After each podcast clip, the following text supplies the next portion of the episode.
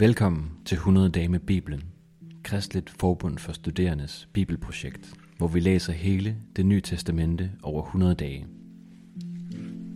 Dag 71. Johannes Evangeliet, kapitel 20 og 21, ved Andreas Østergaard Jacobsen. I dag har vi læst afslutningen på Johannes Evangeliet ved det 21. kapitel, og øh, her der møder vi den opstandende Jesus langt om længe. Og hele det første kapitel, kapitel 20, handler om forskellige menneskers møder med Jesus efter opstandelsen. Og så samler kapitel 21 op og zoomer ind på et længere møde mellem Jesus og nogle af disciplene. Ikke det første møde, de har med ham efter opstandelsen, men med et, se- et senere møde, de har med ham, hvor han udruster dem til tjeneste. Og det første, vi skal spørge os selv om, det er, hvordan møder forskellige mennesker den opstandende Jesus? Og dermed også, hvordan møder vi den opstandende Jesus? Jeg tror, der er mange, der kender, det kender jeg i hvert fald selv, den her oplevelse af, at der er en bestemt måde, man skal møde Jesus på. En bestemt måde at være i lovsang på, en bestemt måde at bede på og have bibellæserutiner på. Heldigvis tegner Ny Testamente et andet billede.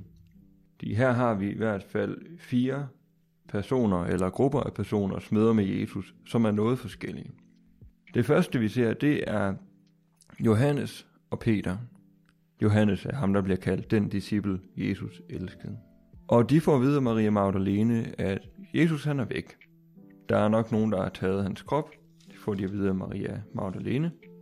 Og deres første reaktion er at løbe ivrigt, og som Johannes så fint nævner, han kom først til graven, for at øh, se, hvem der har taget Jesus.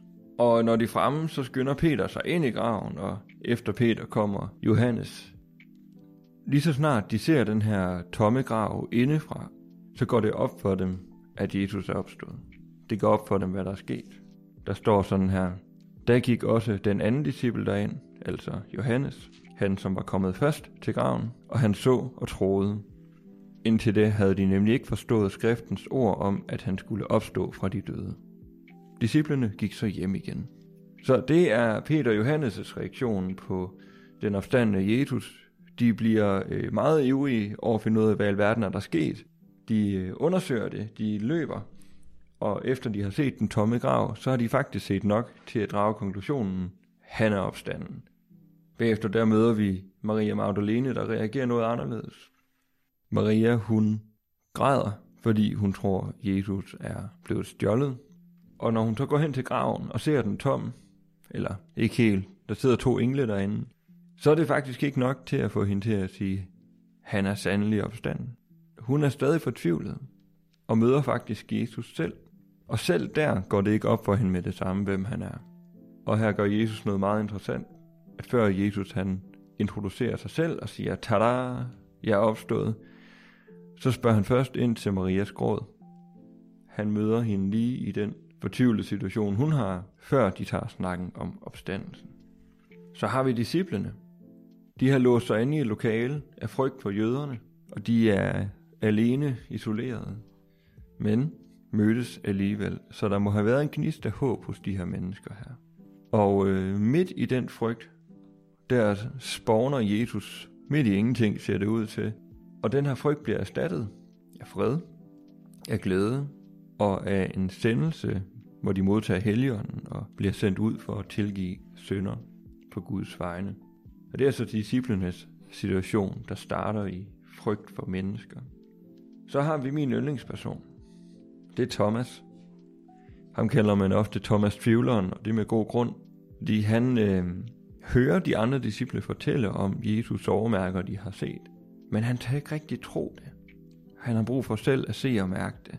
Han har brug for at være helt sikker på, at det her det virkelig er Jesus. Og øh, så dukker Jesus simpelthen op og giver Thomas lov til at se hans sovemærker og stikke hånden ind i hans side, der er åbent efter spydet. Så tror Thomas, he better, må man sige, efter den behandling, det havde jeg nok også gjort. Men så siger Jesus nogle provokerende ord. Han siger, salige er de, som ikke har set, og dog tror.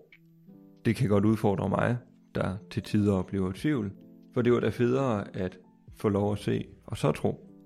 Siden har jeg reflekteret lidt over, at på en måde er vores situation måske ikke så anderledes end Thomas Tvivleren, når vi modtager nadvaren. For på en anden måde end Thomas oplevede det, men alligevel på en meget virkelig og mystisk og nær måde, så kan vi få lov at mærke Jesus overmærker, når vi modtager Jesus med brødet og vinen i nadveren. Det synes jeg i hvert fald er blevet en stærk måde at se sig selv som tvivleren, der møder den opstande Jesus. Så skal vi se lidt på kapitel 21, på Simon Peter ude på båden. De har mødt den opstandende Jesus nu, så nu tager de ud og fisker. Det gør de ikke opgivende, sådan er det nogle gange blevet skildret, men det gør de afventende. Det minder meget om, hvordan vi må leve vores liv, indtil Jesus kommer tilbage igen i vores liv. At vi må gå i gang med vores daglige gerning, hvad end det er skole, studie, arbejde eller noget fjerde, i afventning til, at Jesus kommer igen. Så oplever Peter og company en masse flashbacks, når Jesus kommer. Der kommer et nyt under, hvor de samler en masse fisk ind. Han, de bliver tilberedt på et bål med trækul, og det præcise ord for det bål er det samme ord, som vi ser ved bålet, som Peter sad omkring, da han benægtede Jesus. Og til sidst får vi et spiseunder med fisk og brød. Så der er en masse flashbacks til, hvad vi tidligere har læst i Johannes evangeliet. Så har Simon, Peter og Jesus en interessant samtale, hvor Jesus så at sige løfter Peters ansigt igen og indsætter ham, eller genindsætter ham i tjeneste.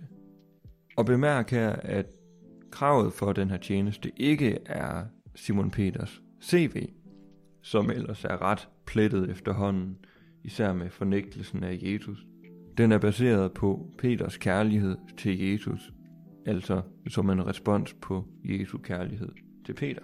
Så får Peter at vide, udover at han skal være leder og være hyrde, at han skal dø og herliggøre Gud med den død.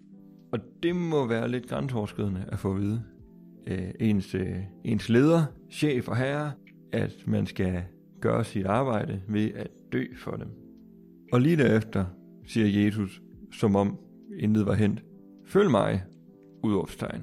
Det må være intimiderende for Peter at få at vide, at han nu får den her opgave, og det ender med, at han selv skal dø. Men det ikke forhindrer Jesus i at sige, følg mig. Så for Jesus er der altså ingen grænse for, hvor langt mennesket kan komme til at gå for Jesus. Ikke af egen kraft. Jeg tror, han giver nåden til at gå den vej, som han ligger foran alle mennesker. Men det er ikke altid lutter lavkage at følge Jesus, og det ved han godt. I slutningen af det 20. kapitel, der får vi at vide, hvad formålet med hele Johannes evangeliet er. Og det er også noget af det, jeg håber, vi må tage med, efter at have læst det nu. Der står, Men dette er skrevet, for at I skal tro, at Jesus er Kristus, Guds søn, og for at I, når I tror, skal have liv i hans navn. Så der er to ting, Johannes vil os med sit evangelium. Vi skal tro, at Jesus er den, han siger, han er. Vi skal altså kende Jesus og vide, hvem han er. Men ikke kun på en intellektuel måde. For der står, at vi skal have liv i hans navn. Så vi skal vide, hvem han er, og så skal det blive til liv for os. Og det håber jeg også, det formål må fuldbyrdes i vores liv, når vi nu har læst med.